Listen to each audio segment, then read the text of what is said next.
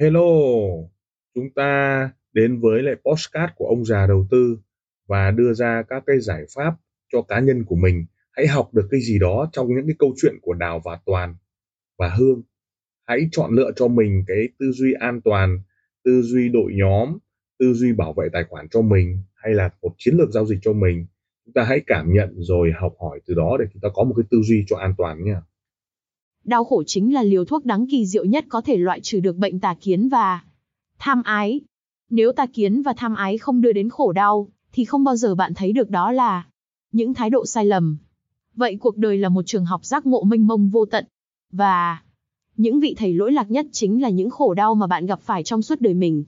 Những vị thầy tận tụy này không ngừng chỉ cho bạn thấy những sai lầm trong cách sống, cách ứng xử, để bạn có thể biết cách điều chỉnh nhận thức và hành vi nơi chính mình, giúp bạn phát huy được những đức tính cần yếu như nhẫn nại, yêu thương, cảm thông, chia sẻ, vân vân. Nói cách khác, đời là tấm gương phản ánh trung thực nhất diện mạo bạn trong mọi tình. Huống để bạn thấy ra chính mình. Thiền sư viên minh. Bạn sẽ phải học các bài học trong đời. Chúng ta đã đăng ký chọn thời gian trong một trường học không chính thức, được gọi là cuộc đời.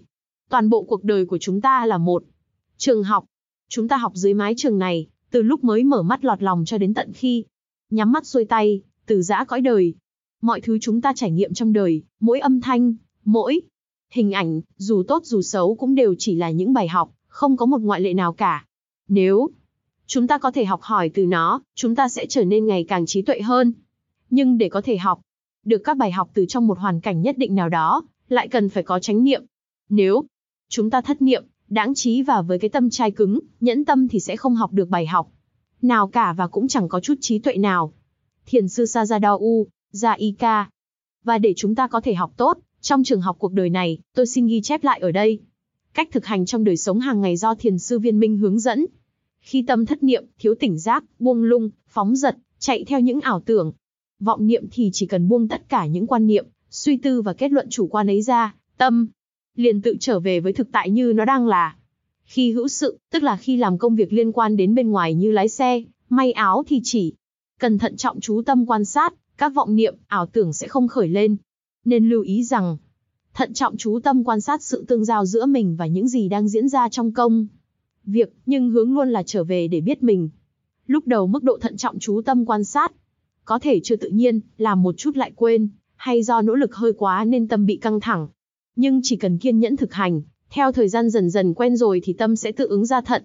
Trọng chú tâm quan sát một cách tự nhiên với mức độ tùy theo đòi hỏi, của công việc và hoàn cảnh. Giống như mới biết lái xe thì còn bị căng thẳng, khi nhuần nhuyễn rồi thì cứ thế mà lái. Một cách hoàn toàn tự nhiên. Lúc này tâm không còn bị lôi kéo bởi các ảo tưởng, vọng niệm.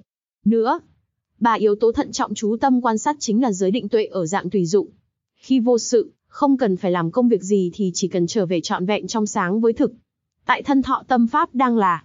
Dần dần tâm sẽ tự biết tất cả những gì đang xảy ra bên trong lẫn ngoài như một tổng thể với thái độ hoàn toàn sáng suốt định tĩnh trong lành. Ba yếu tố. Sáng suốt định tĩnh trong lành chính là giới định tuệ ở dạng tự tánh. Khi đã buông xuống hoàn toàn, không còn để ý đến bất kỳ điều gì, không mong cầu bất cứ điều gì, cũng không bị ảnh hưởng bởi bất kỳ điều gì thì chỉ còn tâm rỗng ràng lặng lẽ. Trong sáng, đó chính là giới định tuệ ở dạng tịch tịnh. Đức Phật gọi lúc đó là an chú tính. Không, một loại đại định tuệ. Đó chính là niết bàn với ba yếu tố không vô tướng vô tác, trong đời sống hàng ngày đều xảy ra cả bốn tình huống nêu trên chứ không thể lựa chọn. Một tình huống ưa thích nhất mà bỏ đi những tình huống còn lại. Người thực hành đúng thì biết tùy theo hoàn cảnh cụ thể trong đời sống mà ứng ra, tùy lúc mà buông ra để trở về chọn. Vẹn tỉnh giác với thực tại, tùy lúc mà thận trọng chú tâm quan sát, tùy lúc mà nghỉ ngơi vô sự. Một cách sáng suốt định tĩnh trong lành, tùy lúc mà hoàn toàn buông ra để tâm rỗng rang. Lặng lẽ trong sáng. Tùy pháp hành theo bốn tình huống đã nói, ở trên hoàn toàn tương ứng với ba mức độ trở về. Với thực tại đang là, đầu tiên xa lìa ảo tưởng xuất phát từ quan niệm, tư tưởng chủ quan để trở. Về với hình tướng, hiện tượng đang xảy ra nơi thân thọ tâm pháp, tiếp tục tùy lúc mà thận. Trọng chú tâm quan sát hoặc sáng suốt định tĩnh trong lành, mà thấy ra được tất cả các hiện. Tượng và hình tướng bên ngoài đều vô thường, khổ và vô ngã, từ đó không còn bám víu. Nương tựa vào bất cứ hình tướng nào, hoàn toàn buông xuống để trở về với tánh biết trên bản tâm bất động vốn rỗng rang, lặng lẽ, trong sáng. Thực hành như vậy là hoàn toàn theo đúng hướng xả ly ly tham đoạn diệt an tịnh tránh. trí giác ngộ niết bàn với đầy đủ ba yếu tố không vô tướng vô tác, vô nguyện trên vô cầu. Điều này cũng hoàn toàn phù hợp với năm đặc tính của Pháp, sự thật mà Đức Phật dạy, tức là Ehipasiko, trở về mà thấy. Opanaiko, thấy trên thực tại đang là ấy. Sandithiko, thấy ngay lập tức. Akaniko, không qua thời gian. Pakataviditapo. Lời cảm ơn Tim ông già đầu tư xin được cảm ơn các bạn đã chú ý lắng nghe postcard. Đặc biệt là chúng ta welcome những đội nhóm à, làm lợi và giá trị cho khách hàng. Đừng ngần ngại liên lạc với các nền tảng mạng xã hội với thương hiệu ông già đầu tư. Xin cảm ơn và xin hẹn gặp lại ở các tập tiếp theo, các góc nhìn, các góc nhìn